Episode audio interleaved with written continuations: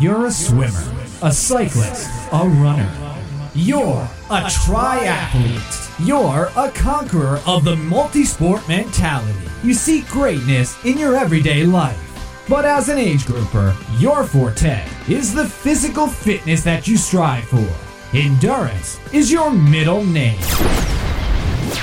You're listening to the Age Grouper for Life podcast, the ultimate source for living the triathlon lifestyle. Colin and Elliot will discuss the most optimal training techniques to get you where you want to be mentally and physically so you're ready to bring it. You can do it. Ready to bring it? Welcoming your hosts, Peak Triathlon and USAT certified coaches, Colin Cook and Elliot Kawaoka.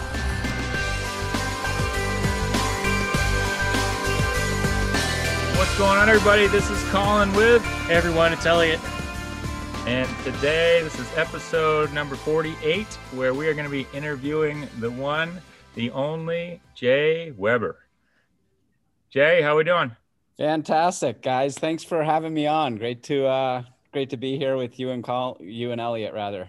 Yeah, right on. Cool. So, for those that don't know you, know you Jay, uh, why don't you give us a quick bio of uh, yourself here? So I uh, grew up in New England, been kind of athletic and liked sports. Hold on, hold on. Where in New England here? Come on. Oh yeah, for for those you know hitting close to Colin, uh, grew up in southern New Hampshire, Bedford, right outside of Manchester. Spent my uh, days in Manch Vegas, uh, living the dream. All right, sorry. Good to Um, clarify there. Go ahead. Yep, yep.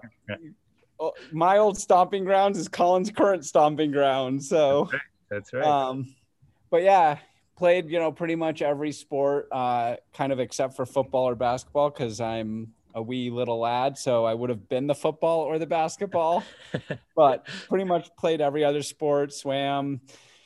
Water ski, snow ski, kind of everything, just anything outdoors to keep myself out of trouble. Um, moved to Southern California for 12 years uh, after college, and that's kind of where I got the triathlon bug of, uh, you know, sports with ADD. Right, you didn't have to focus on one specific one, so it was kind of great to just keep training on a bunch of different sports and got into the sport in 2009 with uh, the Leukemia Lymphoma Society and team in training. Uh, started in officiating in 2012 when the ITU races came to San Diego and they needed a bunch of volunteers. So I got involved with the sport with ITU in 2012, started my uh, USAT and Ironman officiating that year as well. And now living in Boulder, Colorado, I'm the head official for Ironman in Latin America. Uh, I do a bunch of ITU officiating as well. I still race, quote unquote race. I'm not nearly like Colin. Um, and I work for Base Performance. Uh, so I've been in the industry for almost a decade as well. Uh, managing who else have you worked for? Huh? Who else have you worked for? Uh, Xterra Wetsuits and Rudy Project. Yeah. Um, definitely been in the game in a whole different from all kinds of different angles right Yeah. For a while now. So officiating and racing and uh, being in the industry, working with it. So, um, and now I, uh, you know, thanks to COVID, I'm skiing a ton and training for triathlon a little bit here and there. But, uh, you know, looking forward to racing getting going again so I can see all my friends. yeah right on cool cool all right and um how what uh what's your preferred distance I like short course. I Yeah. uh I love sprints. I love to just light myself on fire. Uh I wrestled for 20 years and so, you know, a 6-minute match was a long day. So, when people are like, "Oh no, it's only an hour." I'm like, "That's a really long day." Um but, you know, just going full gas and lighting myself on fire for an hour is is my favorite kind of fun. Um, if I'm going to be at an Ironman, I'd rather be either on the back of a motorcycle or cheering on all my friends who are going way faster than I do. uh that's cool good deal uh but you have wait have you done a full or no i know you done Yeah, some- in 2011, I did Ironman Canada on the uh, on the original course in Penticton. Right. So I did the 29th anniversary of the of the race. Um, it lasted one more year before going to uh, Whistler, and then now it's back in Penticton. But Elliot knows. Uh, Yep. I'm not sure if. Elliot raised. Well, I'm excited to do Penticton now because I never got to do that course, and Whistler was probably my favorite. I mean, I've done that one like five times, so that's awesome. yeah, Yeah, Penticton's great from a racing standpoint because you don't have to see the same thing twice ever. Yeah. It's a one loop swim, a one loop bike, and an out and back on the run. And yeah, I've heard some amazing stories about that course. So it's gorgeous. It's so fun. Um, you know, and it's you know like so many Ironman courses, it's really one that the the the, the local the locals really love it when you show up. Like they're sitting out on their lawn chairs on the run, cheering people on, spraying people with their hoses. Like it's the whole community gets involved. It's it's an awesome place to race. So I'm curious. So you're an official, and this is a one loop bike course. So you're covered. You're having to cover 112 miles. I mean, is that does that make officiating harder? it makes it it doesn't make it harder um, because what would typically would do is one of two things um, one either have zones right so i would have i wouldn't do i wouldn't officiate the whole 112 miles Yeah. i might go out with the pros and at mile 50 i loop back to mile 40 and i just hang out in mile from mile 40 to 50 Okay. um, Yeah. The other out the, the the other place where we might do it is if I have the front of the pack pros, I'll do the full 112 miles, and then I'll go grab a different zone, maybe mile 60 to 75 or something, and cruise back and forth there for the rest of the day. Um, so it's not any more difficult uh, than a right, you know, than a two loop course. Because if it's a two loop course or a three loop course like Arizona, I'm still going to have my one group Right. that I manage for the whole 112 miles. So if I'm doing Arizona and I have the, you know, pros one through 18 or whatever, I'm going to stay with them for three loops.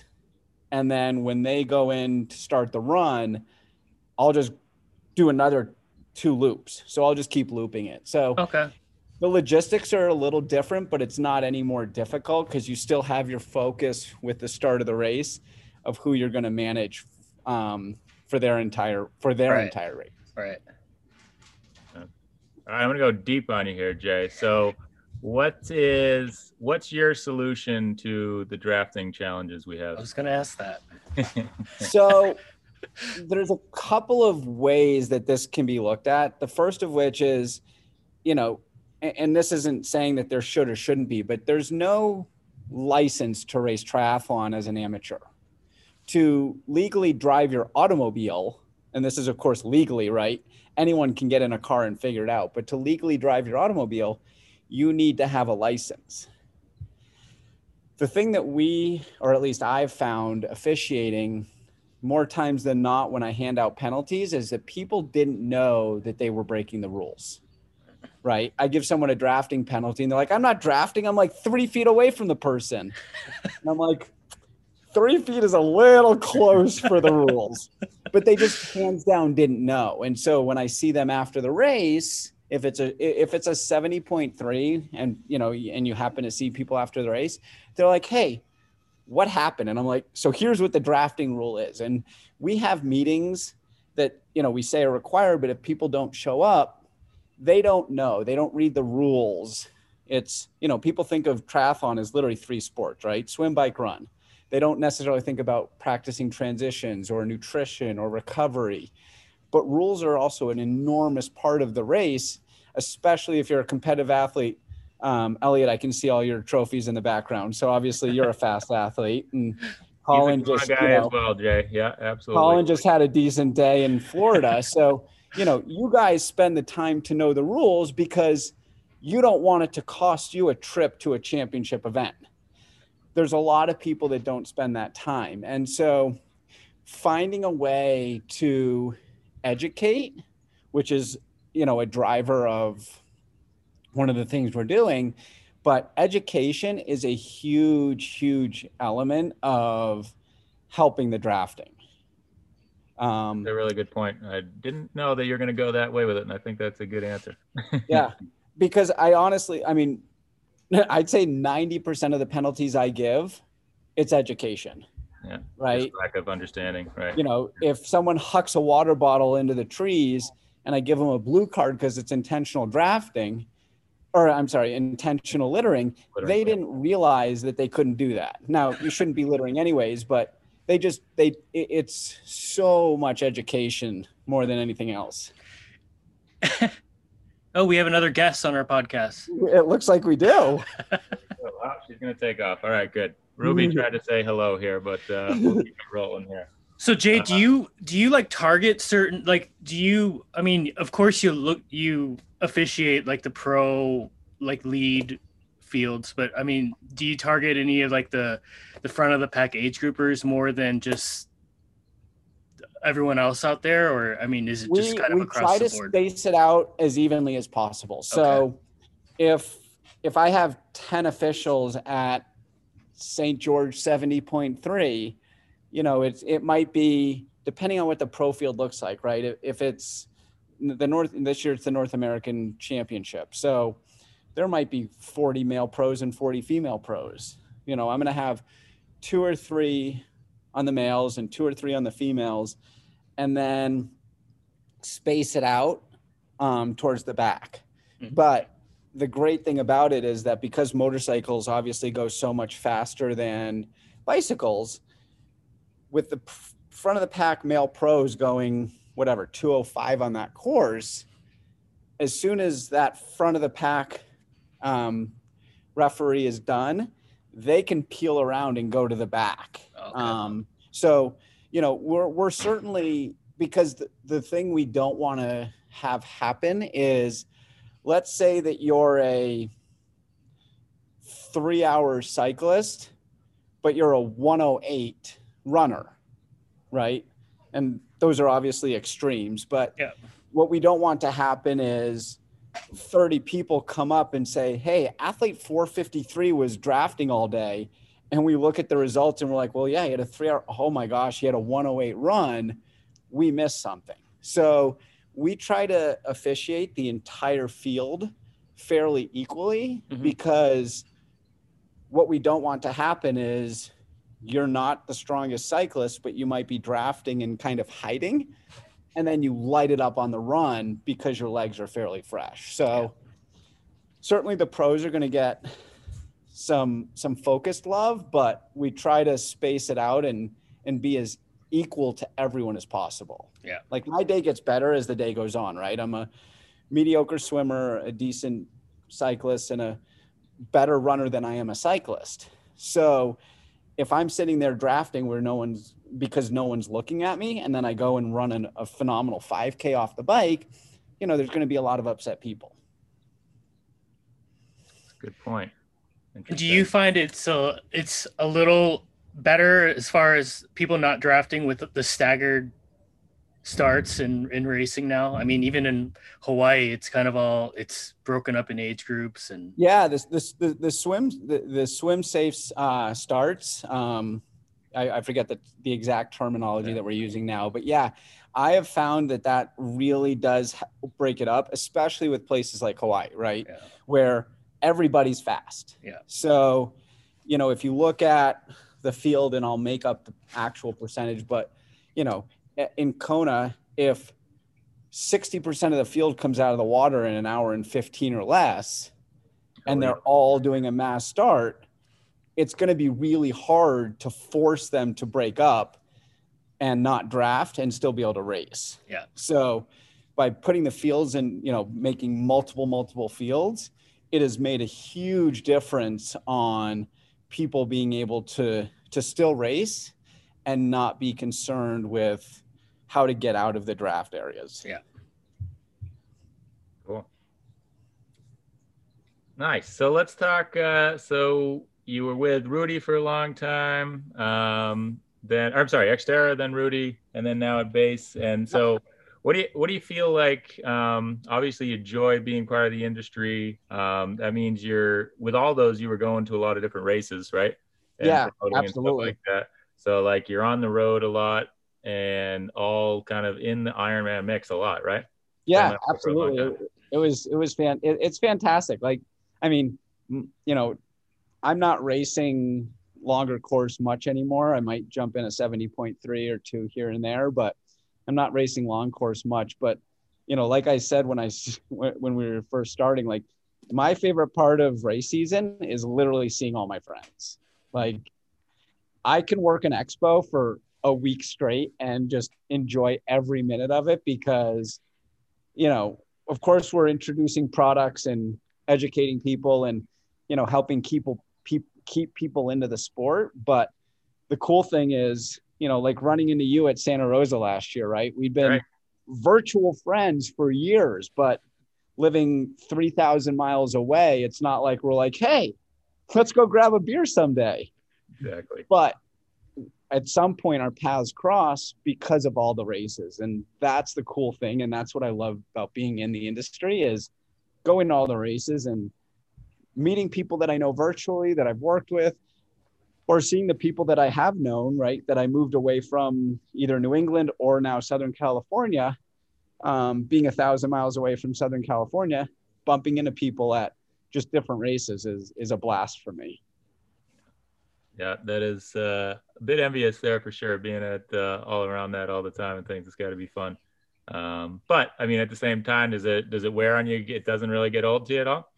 It hasn't yet. I mean, it's yeah. also keeping me uh, inherently single, but uh, other than that, um, you know, it, I think it's more of a, a single man's uh, or a single woman's game because, you know, like you've got your awesome kids and, and your wife, and I don't think she'd be thrilled if you were on the road 38 weeks in a row. right. Last year, I was on the road from April 1st to December 14th every weekend except for two. And one of those weekends I was working Boulder 70.3. So, you know, it, it I loved every minute of it, but it, it, it makes it tough to, to have a, you know, a loving family or, uh, you know, at least having a relationship of any kind. uh, totally. No, that's, I didn't realize it was that much. That is a lot, man. I mean, combined with, you know, because of officiating in Latin America or the ITU officiating, like it was just races, but it wasn't all base related. Like I was, okay. I, mo- some of it I brought on myself for sure. Um, but I love, again, I love every minute of it. I love helping the sport grow in Latin America and watching that process is, is amazing because, you know, the, the, the way they're racing, um, you know, not speed wise, but just the way the events are being held. It, it's just awesome to see how much it's progressing. And, you know, it's, people do so much, um, you know, racecations now that it's, it's, it's fantastic to see like, Hey, I never thought of going to Lima for any reason. Let's go race Peru 70.3. I know. I mean, that, my wife and I were just having that conversation. It's like, I only we only travel when we go to races, and like it, it's hard to like pick some place to go if there's no racing going on. So that's right. why I really did not go anywhere last year. Yeah, but in 2019, like I oh, we went everywhere, yeah, all the time, and it was it's fantastic because you make new friends, you make all, and we live in such a social world now that it's so easy to stay in touch, right? Like, hey, you know, you know, talk, let's talk COVID a little bit. Like if people are like, I wonder what's happening. I'm like, hold on. I'll call my friend in Peru or Ecuador or Chile and just like get them on the phone and be like, okay, so Uh, how are you guys doing? Like you genuinely care about these people, but you can get on the ground information and just you build these relationships. And so that's kind of cool too. Be, you know, using social media for our advantage and you know, there's so many positives that can come from social media, but one of it is certainly like, you know, if you meet people in Penticton, right? Now you've got a bunch of Canadian friends that you, yep. because of social media, you can stay in touch with them far easier, right? Like none of, not a lot of us are going to pick up a piece of paper and stay in touch with pen pals anymore. But with social media, it's so easy and it's so cool. Yeah. Yeah, it is yeah, I'm definitely one of those people that likes to stay in touch and see what people are doing and stuff like that. I think that's that's great. But uh, tell me a little bit more about Latin American racing. Like, what would you say like the atmosphere overall? Like, it is like. Or how long have you been the head official for that? Or like uh, going to Latin American races? I've been going to Latin American races for two years. I've, you know, uh, or three years rather. Um, but been a head official down there um, since 2018. Yeah. Um, so I guess now I mean, is there is there a different vibe down there or what? there's a there's a different vibe in the fact that it's it's like the community literally loves everything about it um and there's a lot more um you know i'm not sure how it happens but there's a lot more uh controlled environments so like if you have a race in peru a perfect example like they just shut down a highway they like don't care. Yeah, they just, just they're like, okay, That's this race is coming. We're gonna shut down this road. and if you're like, if you need to get somewhere, figure it out. Like, but oh, right? Yeah. like they, it's such a safe environment. Like every time I do a race there, you know, I was in Coquimbo, Chile in 2019. I was in Peru. I was in Ecuador. Like, I was in Colombia for Cartagena. Like, everywhere that I was for these races, I just felt so safe because the government's just like, okay, cool. There's this race coming. We know, and, and I think part of it is because they don't have as many locals that are doing the sport, so they really want to put on, you Good know, put their best foot forward right. right? You know, it might be a bunch of other South Americans, but there's also a bunch of Europeans and Asians and uh, people from North America coming in, and they're like, "All right, cool. What do we have to do?"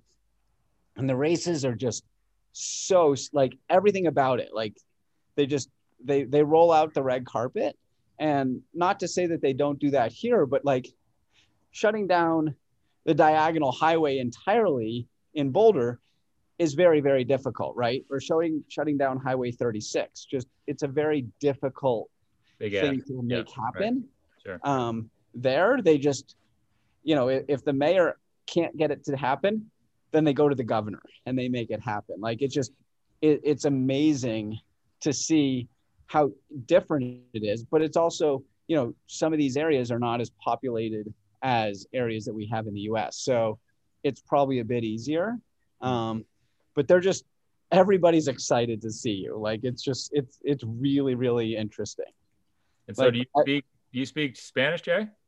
uh, uh enough to get by Yeah. enough to be dangerous to understand like I, I understand it better than i speak it but it Okay. um you know with last year being an off year i i didn't take as much of an opportunity to to stay sharp as i could have so that's that's my new off time now as well Yeah. But I mean, it's pretty much expected that everybody's going to be speaking English and so forth as far as, you know, communication i mean there. it, they they speak enough to be dangerous as well. Um, typically, their English is better than a lot of our Spanish. Okay. So it's like any other foreign country. If you make the effort, then they'll switch to English because they know they speak English better than I speak Spanish. So as long as I don't walk in there and I'm like, "Hi, I'm Jay. What's your name?" Like making no effort at all, they've always been so incredibly friendly and gracious. That's cool. Yeah. It's like a lot of fun. I've been, I've been tempted to, you know, try and get over to Europe at some point, but uh, maybe South America will be definitely be easier. I think uh, it sounds pretty tempting there. That's cool. Yeah, I mean the flight. I mean, you being on the East Coast, you know, Boston to Germany or Boston to, you know, you can get to Europe pretty darn easily as well. Um, True. it's just it's all I you know I think that if you have the means, racing internationally just gives you a new perspective of where the sport is and the passion for the sport. Um, and I think that that's one of the other really cool things is seeing everywhere in the world and how just the passion and the addiction to the sport. That's one of those things. You know, it's it's like a common language. Everybody gets it. Like you can be a triathlete anywhere in the world and people are like oh you're crazy cool let's talk Yeah, that's awesome. Nice. All right. Um, so let's let's talk a little bit about base here. Um, Yeah. Let's let's give your give the company a little promotion here. Uh, I'm certainly Yeah. a big fan of some of their products, but uh, what do you guys got on the table these days? yeah i mean um you know the if you've done a 70.3 in ironman everybody knows about the electrolyte salt um the it the the way it's been developed through the sports scientists and the uh, exercise physiologists but also how it's absorbed, um, sublingual, right under your tongue. It's the fastest way to absorb something other than an IV. So it just is incredibly effective. But we have so many other products, um, bars that taste great, gels that are, you know, easy to consume, and our sport drink that has a mild flavor. Like the reason I like all of our products is because they're mild and easy to eat. Um, and they're all natural. It's super easy to pronounce ingredients. Like our bars, if you actually had the recipe of what amounts of product to use, you could literally make it from a Whole Foods or a King Supers. Like you can go get the almonds and the cranberries and the lime and literally the honey and just make it in a blender if you had the recipe. And those all natural, easy to pronounce ingredients. Um, organic, right? Aren't the bars are organic, right? The yeah, they're non-GMO, organic, um, kosher, soy-free, dairy-free.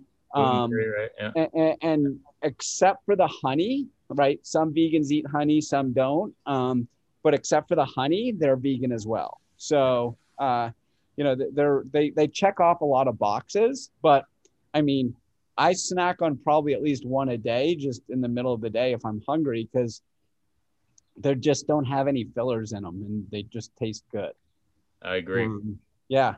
So I, I, got turned on. I'll definitely uh, give a shout out for the. I mean, the salt is is awesome and definitely uh, like um, Jay said, there is a great way to consume it and just is. I'm an, I'm a huge huge fan of making sure we're getting adequate salt when we're racing and uh, it's just imperative for for optimal racing in my opinion and then uh, those bars are darn tasty. Yeah i uh, i may be having about one a day myself here jay. I uh, i've got a pretty good stash and uh, enjoy them thoroughly. So uh, good. yeah. Glad to hear it. For sure. So cool. So uh, one thing we talked about the other day offline that I, I think is an interesting perspective is um, what do you, you know, nobody knows obviously the future here, but uh, what do you think is going to happen with racing and in particular with Kona this year? What do you, what do you think the probability is here? Yeah, I mean, I don't know what the probability is, but I think that, you know, being a championship race and, you know, I, I can flip it over to you, right? Real, just as a question to, to support where my thought process is going. But you qualify for Kona, you want to race the best in the world, right? Absolutely. So if you're one of seven people in your age group, and obviously there are far more than that, but if you're one of seven people in your age group and you do, you know, fantastic and you win, at the end of the day, you're kind of scratching your head and you're like, where was everybody else? Right. So I think everybody wants racing to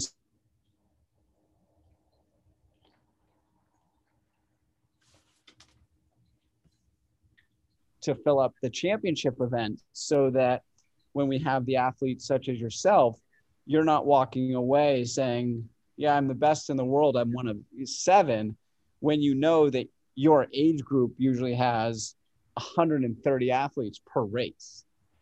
Right. So the, the goal is to get other races off the ground, I think, so that Kona has a stacked field like it always has. Yeah. No, you you, you want to you want to be going against 130, 140 athletes in your age group in Kona. Um, and, and to make that happen, they need more athlete, you know, more races to happen in the first place. Right. Which means, you know, hopefully a really, you know, or not really, you know, who knows exactly what we need, but getting those earlier season races to actually occur is a, is a big factor in really being able to, because there's so limited of people that have actually qualified already, right? We need this to, these races to go off in order for it to be legit, right? Yeah. Because yeah. I mean, everybody wants racing to get back. I mean, Andrew Messick from the all the way down um, to whoever the lowest person on the totem pole is, everybody wants racing to get going again, you know, in the safest manner possible. But especially because some people have already qualified for those championship events and we want to make sure that we give you guys the best field possible so that you're racing, you know, the best in the world. Yeah. Cool. Ellie, you got any questions here? Mm, so now that we're friends, Jay, if you see me out in the bike course and I'm a little too close to Colin, are you going to hand me a card? Absolutely. Okay. Good answer. That was Good a test and you passed. Actually, it's a really funny story. So this is that's a great segue. So I my Matt Miller, the my boss, right? Owner of base, yeah, right. owner yeah. of base. Um, at the time, it was his girlfriend. Um, she then became his fiance and now wife, and they've got two beautiful children. But um, Boulder Full, uh, she was racing, and I had never met her. I just had talked to her on the phone, you know, got her a wetsuit at Xterra and all this stuff. And I see this person drafting, and I can't get up, and I get up to her, and I because I knew what race team she was on, and I kind of knew what she looked like, I immediately was like, oh no. like number whatever, 531, blue card for drafting. And she looks at me and I'm like, oh, maybe she won't recognize me. But I am a fairly unique looking individual. Can't really hide in the crowd Wait, unless you, I'm you at a the basketball full, You game. didn't have the full helmet on. I had the I I I mean I did, but it, there's still I still don't really hide well. Yeah, yeah. All right. So I get done with the bike course. I get down onto the run course and I'm just helping out in special needs. And she runs by and I'm like, oh, good. Maybe I can get in good graces. So she's like, I hand her a special needs and she looks at me and she's like, give me a penalty, huh? And I'm like, oh, she saw me. And this was, I don't know, four years ago, five years ago. Still comes up. I was going to like, say, "So-" that's not going to let you live that one down, huh? Nope. So yeah, Elliot, you have no chance of getting away without a penalty if my future boss's girlfriend couldn't get away with it. Oh, man. Well, good for you. Yeah, that's that's is tricky, and uh, yeah, I've done some officiating before, and uh, there's been a few times where uh, I've been coming up or knowing, and the person is just like, "Please don't have any issues here," you know. Yep. But I mean, you know, when you're active in the sport, I mean, it's hard to not run into people you know. Like I'll be on Oh, the sure. motorcycle and I'm just like, you know, if I pull up behind, I see a peak fitness and I'm just like, oh God, it's tall. Come on, don't draft for like the next two minutes. Just don't draft. And then I can ride by and be like, Colin, have a great race, and I can keep going. But like, I mean, I you know, you know, I, you know enough people on the course that you're just like, okay. But I, I mean, my friends. I can only imagine know. for you. Yeah, Huh? I can only imagine for you how many contacts you have with being around the sport so much. It's got to be uh, plentiful there for sure. Yeah, and it's you know it's it's it, it, it- at least my the friends that I've got and the people I know they're like, yeah, if anybody's gonna give me a penalty, Jay would have no problem doing it. I'm like, yeah, Well, that's People what you want to hear out of penalty. an I'm like, official. I'm like, yeah. People are like, don't give me a penalty. I'm like, then don't draft. It's much easier that way. That's for sure. That's for sure. Yeah. So what do you when what do you think about you know USAT and Ironman having different distances and kind of slightly different rules and things? Do you think that's warranted, or do you think that they should be more standardized? Well, funny you should say that because they've been working on that for about a year and a half, two years now, and they are working for it. There's a, a harmonization team um, Okay. between so World Triathlon, which not World Sorry. Triathlon Corp, but Oh, okay. World All right. Triathlon um, rebranded from ITU, right? So for ease of terminology, we'll just use their old moniker of ITU That's and right. then WTC and USAT. Um, Yeah. But they are all they've all been meeting for at least 18 months now um, for rules harmonization so that it's easier for everyone officials, race directors, participants, the whole nine yards, so that there's one set of rules. Right. And, you know, if, if Ironman were to decide to get back into short course races, they would use the short course races that USAT and ITU are using. And so there, there definitely is a, a focus. Um, Jimmy Riccitello's on it, Deb Wilson's on it from USAT, um, you know, Thanos Nikopoulos from uh, ITU. There's a whole group of people working on this so that it it's better for everybody so that you're not you know because if you go and race in germany those rules may or may not be the same as your Ironman rules at Florida. Sure. So the goal is to to globally harmonize it so that everybody knows, okay, I'm racing an Ironman in the Philippines, or I'm racing it in Florida, or I'm racing it in Florianopolis, or you know, in Lanzarote. It's all the same, right. and so that's the goal. Um, that's way above my pay grade, but it's something that I I fully agree with, and I think it's fantastic exactly. that they're they're doing it and they're all talking to each other. Yeah, I mean, especially when you go back to education, right, and you know how the adding that extra level of complexity, you know, doesn't do us any favors, right? Well, yeah, I mean, a perfect example is, um, you know, USAT's elite rules up until this year were different. They had different elements of right. it yep. right? Line of sight and all, you know, all sorts of different rules. And so last year at Challenge Daytona, you had athletes from around the world, right? Even Lionel Sanders had never raced a, an elite level USAT sanctioned race, right? Before Challenge Daytona, it was pretty much the big focus was Wildflower. Um, but if you had never raced Wildflower, there weren't a lot of pro races that would have used these rules. And so, you know, I'm in the pro briefing explaining these rules, and you had all of these athletes that were elites that had never raced an elite level rules race in the USAT, and they had no idea what we were talking about. And it was just a challenge to overcome it, to explain these rules to them. Um, so that that harmonization makes it especially it's important for everybody, but the pros always have a couple extra rules. Um, you know, slip, sure. for example, with Ironman, it's slipstreaming and slotting. Yeah.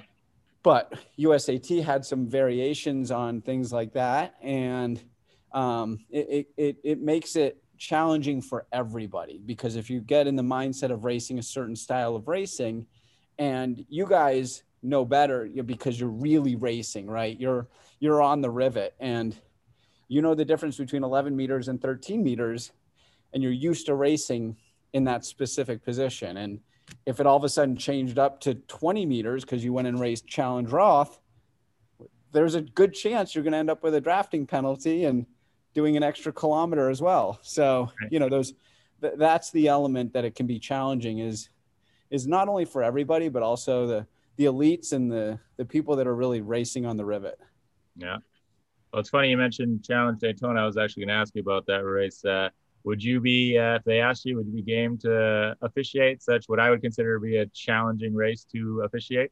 Yeah, absolutely. I mean, you know, it having officiated in Kona for a bunch of years, um, you know, the the the spacing and the understanding of how it works is a comfort level that I have. And if they had asked me to do it, uh, I would have. I had uh, other officiating duties that day um, with uh, something that PTO is is driving is uh, the um, is called technology fraud, and it's something that ITU does.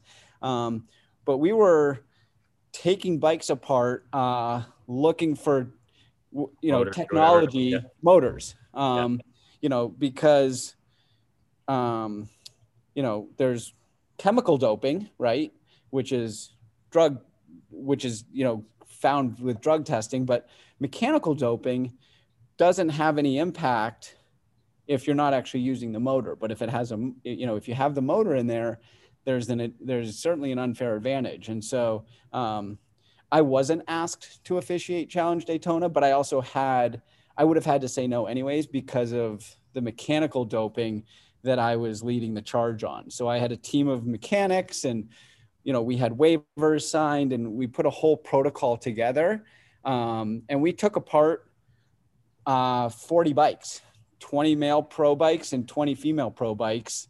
Um, and so that's straight 50. up like literally taking off all the components pretty much. I mean, I got to figure you got to, without cutting the frame open, that's really the only, you got to have to take, how does that work? Yeah. So um, we weighed the wheels. So we have, you know, I, I have a, a book of all the wheels, right? If you're using a disc, you know, and it is supposed to weigh 1,730 grams.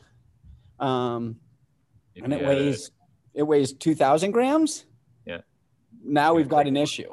Um, Interesting. we you know looking at the cranks and whether or not the cranks moved unassisted and um, we took the cranks out and the seat posts out and we had cameras and um, i videoed it the entire process because if we got to anything where we may have found a motor we would have stopped the process entirely and waited for the athlete to finish the race and done the rest of the inspection with them present Yeah. so that if we found anything they were there for it. But I, you know, we videoed everything. There was documentation. So Have you ever Um, found anything? no, but that's the goal. Yeah, absolutely. That's good. Like the, the goal really for officiating is, you know, in my mind is to create the fairest and safest race possible. I would love to go away to walk away from races with no penalties. Mhm. And because of the waiver process, um, fully because again, since there's no advantage if you don't use the motor, like with chemical doping, right? If you take a specific whatever it is and you stop taking it six months ago, there still might be some advantage there. If you want to train with a motor up until the day before the race, come race day, there's going to be no advantage. Right. So the goal of the mechanical doping protocol is yeah, if Colin wants to use a motor up until he drives down to Atlantic City 70.3 and he takes the motor out of his bike before driving down, I'm cool with that. Um, there's nothing illegal again about that, and it doesn't actually help him um, on race day. So we didn't find anything, uh, and that was the goal. Yep. We, we there was no surprises that we were going to be there. There was no surprise on how we were doing it, and we didn't find anything. So it's fantastic. That's good. I had no idea you guys did that. That they Yeah.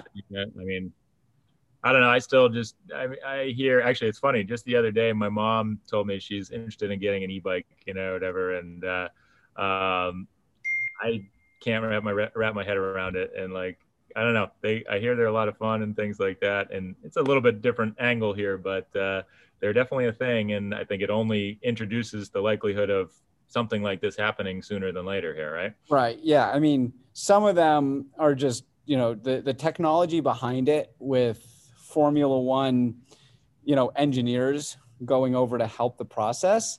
Um, you know, the technology is is growing quickly, but yeah, I mean, e-bikes, they in of themselves, if they help get more people into the sport, as long as they're not using them on race day, right? If your mom's never been a cyclist in her entire life and she's interested in an e-bike, that's awesome. Like it's getting her outside and she's still gonna have to do some work. So it's, it's awesome. I think Right. it's fantastic. It's just with it, you know, people will inherently, you know, be driven to try to find ways around the system. And so we're just trying to make sure that the playing field is as level as possible for you guys. Totally. Oh, that's cool. Very glad to hear that. That's good. Cool. All right. Well, we're coming up about time here. Um, anything else you'd like to throw out there, Jay? No, I mean I'm I'm I'm as excited even though I don't race as much as everybody else. I'm just as excited as anybody to get back to the racing and uh, yeah, I really appreciate the kindness that you guys have with inviting me on. It's been wonderful to chat. Yeah, no, that was uh, very Oh, and I have. I have Uh, one more question. So you've you've seen I mean I have never done a race outside of North America and you've got you've experienced races worldwide. Do you see the popularity of the sport increasing or I mean wha- what does the outlook look like and how important is it that races racing resumes this year? Um, you know, I, I think that a the sport. So the the population of triathletes in the U.S. is far higher than pretty much anywhere else. But I see the growth trajectory elsewhere in the world growing by leaps and bounds. Um, I think the I, I see the excitement. I see people finding ways to to train and build community. Uh, I, I think that racing resuming is extraordinarily important because it's such a social sport for so many people. Yeah. Right. So many people are not at the pointy end, which is why it's called the pointy end of the spectrum, right? There are only so many people that can be super fast. For everybody else, it's a social environment. And if the races aren't happening, people like myself aren't getting to see all of our friends. You're Um, gonna look for alternatives, right? You know, then then alternatives will be found. So I, I think that it, it's important as it's as important as ever for racing to resume in a safe manner because of the social aspect of it. It's people aren't are people want to train, but they want to train so that they can go race and they want to race because they want to see their friends Right. it's you know i have no concept of grandeur of qualifying for 70.3 worlds or if i race another ironman of going to kona i want to do races because i want to see all my friends and yeah. I mean, a race know- is something you look forward to. Uh, I mean, it can be racing. It could be, I mean, what you like doing. I mean, I think it's just missed and going to almost two years without it. It's going to be hard if it doesn't happen. no i this year. totally agree Okay. but i mean you know we you know we meet people from all over when we race and we Yeah. stay in touch with those people and we look forward to seeing them again and that's the part i think that is missing most from racing because training is such a solitary env- environment right i'm going to go get on my trainer after we get off this call and tomorrow i'm going to run on a treadmill again by myself i'm doing it because i love the sport and i want to be fit but the other side of that is I can't wait for races to start up again so I can see my friends. And certainly I don't say hi to him when I'm actually racing, but the before and the after is the exciting. why exciting. not? Well, you know, hopefully, if uh, somebody get, tries to give you a high five, you would actually, you know, respond and, and receive. Heck yeah! See. Jay's like me. I- I'm serious when I'm racing, unlike you.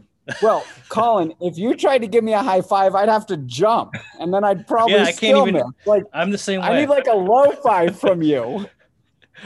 Well, sorry, you don't know the inside stories there, but uh, when Elliot and I both did Ironman Canada one year, uh, I tried to give him a high five out on the run course, and he totally ghosted me. Uh, so, Is that because he knew he couldn't reach? yeah, Like, I I'm only five six. Elliot I can't. but- I'm five six. I can't. Oh, I got to yeah, send you you and I are the same height. Like if Colin you hold and I have a- up, he's like nine feet up. Colin and I had the best picture after after a race in Hawaii. We were like standing up right next to each other, and I looked like a complete midget, but it was Yeah, pretty funny. I got to show you the picture. I can probably send you a similar one from when we met last year in Santa Rosa. I think we did the exact same picture. Oh boy, good deal. All right, well, Jay, thanks so much for being on here. Uh, definitely hoping that uh, going to see you in person uh, sometime soon here. Absolutely. I look forward to it, gentlemen. Thank you so much for your time tonight. Cool. All right, everybody. Uh, till next time, we'll uh, we'll talk to you soon. Look forward to it. Have a great night, guys.